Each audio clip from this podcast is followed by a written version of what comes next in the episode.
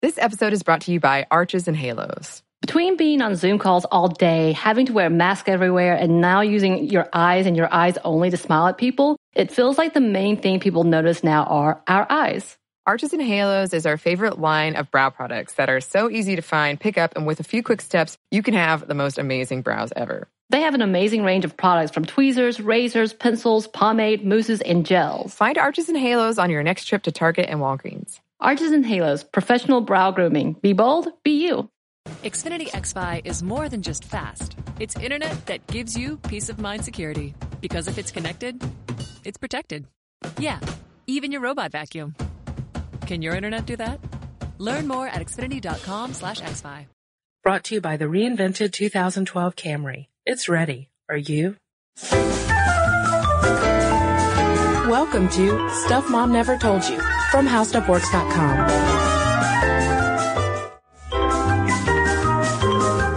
Hello and welcome to the podcast. This is Molly. And I'm Cristen. Cristen, I'm, I, when we were researching this podcast today, which is called Should Dads Be in the Delivery Room, I was reminded of a story my mother told me once about, um, the birth of my younger brother, her third child. Mm-hmm. And since it was the third child, the doctor asked my dad if he wanted to catch the baby. Oh. You know, he'd seen enough by that point. He could, he could handle it. And my mom told me that at that point, my dad was just useless to her because all he did was run around getting ready for his job, talking to doctors about his job. And it was just Uh-huh. like, you know, he kind of forgot she was the one having the baby. His job of catching the baby. He, you know, he didn't want to mess it up, obviously. Uh-huh. It- That's a bad thing to mess up. But Yeah. she said, you know, it's not like he was helping her during that point at, because, you know, he was just like, what do I do? What do I do? Good, Do I do this? How will it look? Blah, blah, blah. And, uh, so, you know, it was, she said that he was a little useless on that, on that delivery. But based on the articles we've read about father's experience in the delivery room, your dad was pretty brave for Yeah. being stationed willingly down there to Yes. catch the baby. I mean, up close Up close and and personal. personal with your mother's vagina. Well, it's a third child. I guess by that point, maybe he'd, I don't know if he'd been stationed at the head or the bottom before. I mean, that mm-hmm. seems to be a big deal in these articles we read about where you, where you're stationed during the childbirth. Yeah. But I was thinking of that story when I was reading these articles because there's this big question. I guess it's not a big question, but it's a question Yeah. It's been thrown out there about whether dads do more harm than good in a delivery room when they're there with their wives and whether they should be there at all because maybe they don't want to be. Maybe we're just all forcing them to be in there cutting cords, catching babies when they'd rather just be uh, doing the 1950 dad thing and, and just hanging out in the waiting room. Right. I mean, I've, I've thought about this. No, I've never, um, been in a situation that, that would demand, uh, okay, I've never been pregnant. That's the easiest way to put it.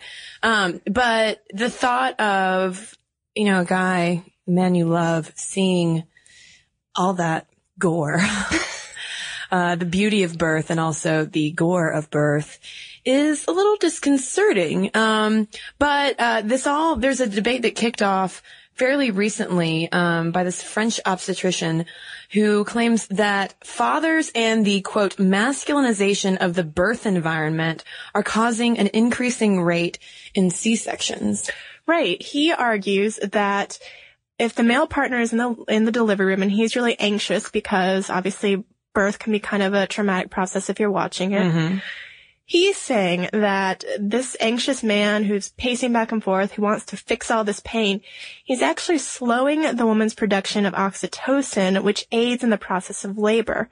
And without this hormone, oxytocin, that's, you know, rushing through the woman, making the birth go easily, the woman is more likely to have a C-section. Right, and that uh, theory has yet to be confirmed by any any follow up studies.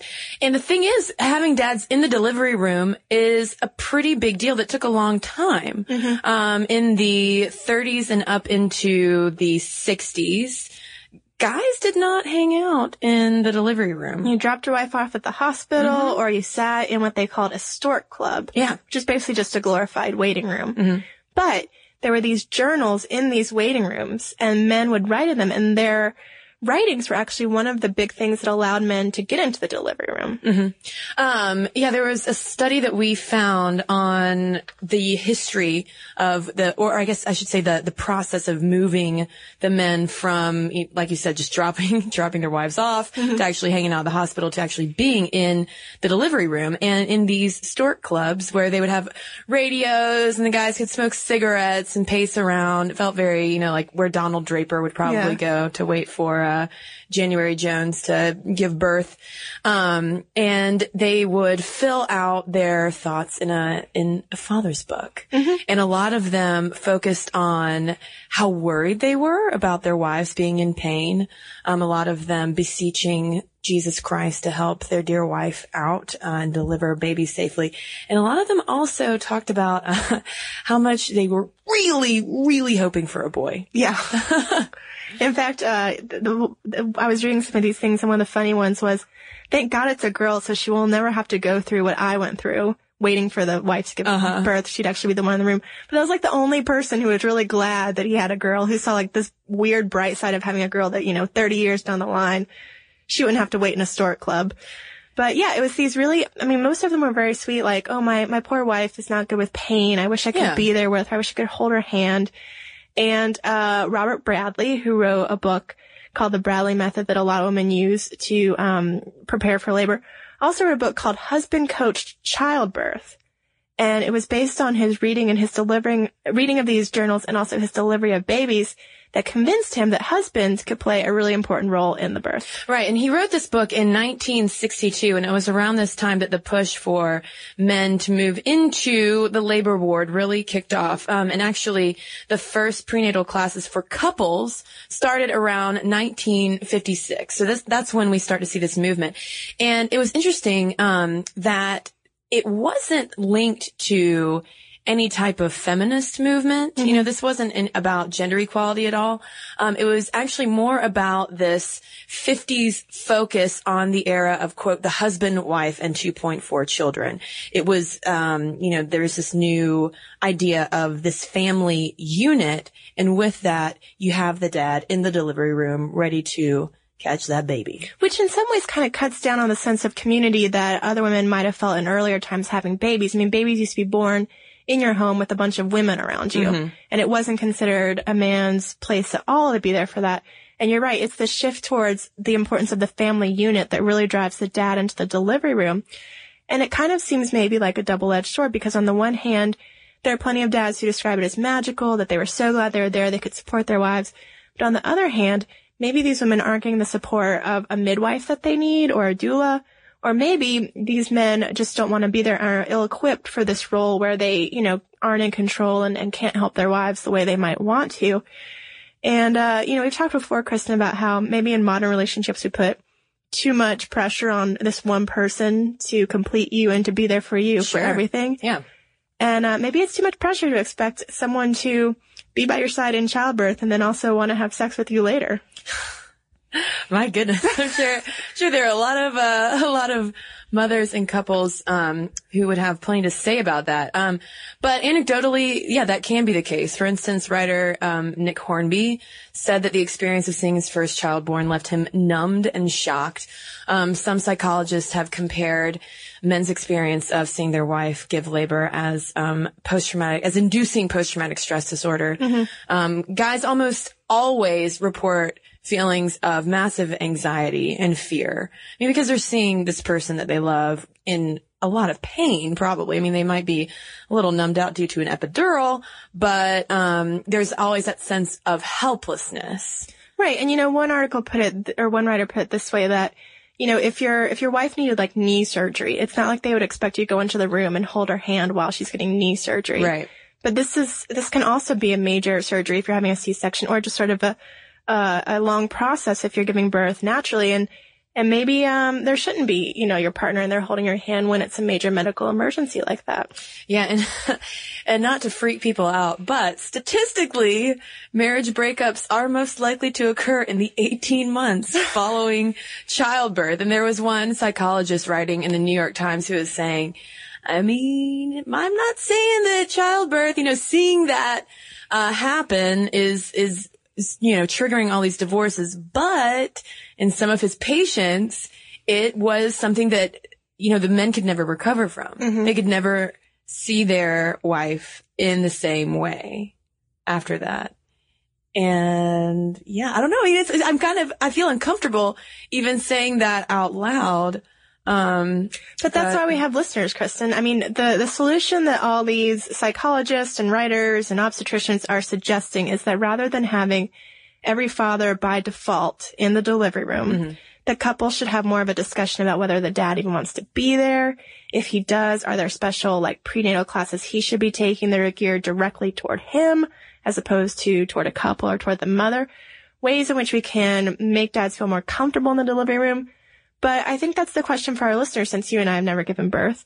Can you imagine giving birth without your husband there? I mean, would, would it have been better if he wasn't there? Or would, uh, would you rather have him in the Stork Club? Or does he need to be there? Is it something Well- that fathers need to see? Yeah, and um, also we have to keep in mind that back in we don't want to we don't want to regr- regress back to the 40s when doctors would not allow men in there. There was even a story of a guy chaining himself to his wife's bed so that he could be there um, for the delivery. And in 1973, there was actually legislation introduced in Congress that would force hospitals and physicians to allow fathers in the delivery room. Yeah. Now, obviously we don't, and that would never pass, thank goodness, because we don't need to legislate that kind of stuff, in my opinion.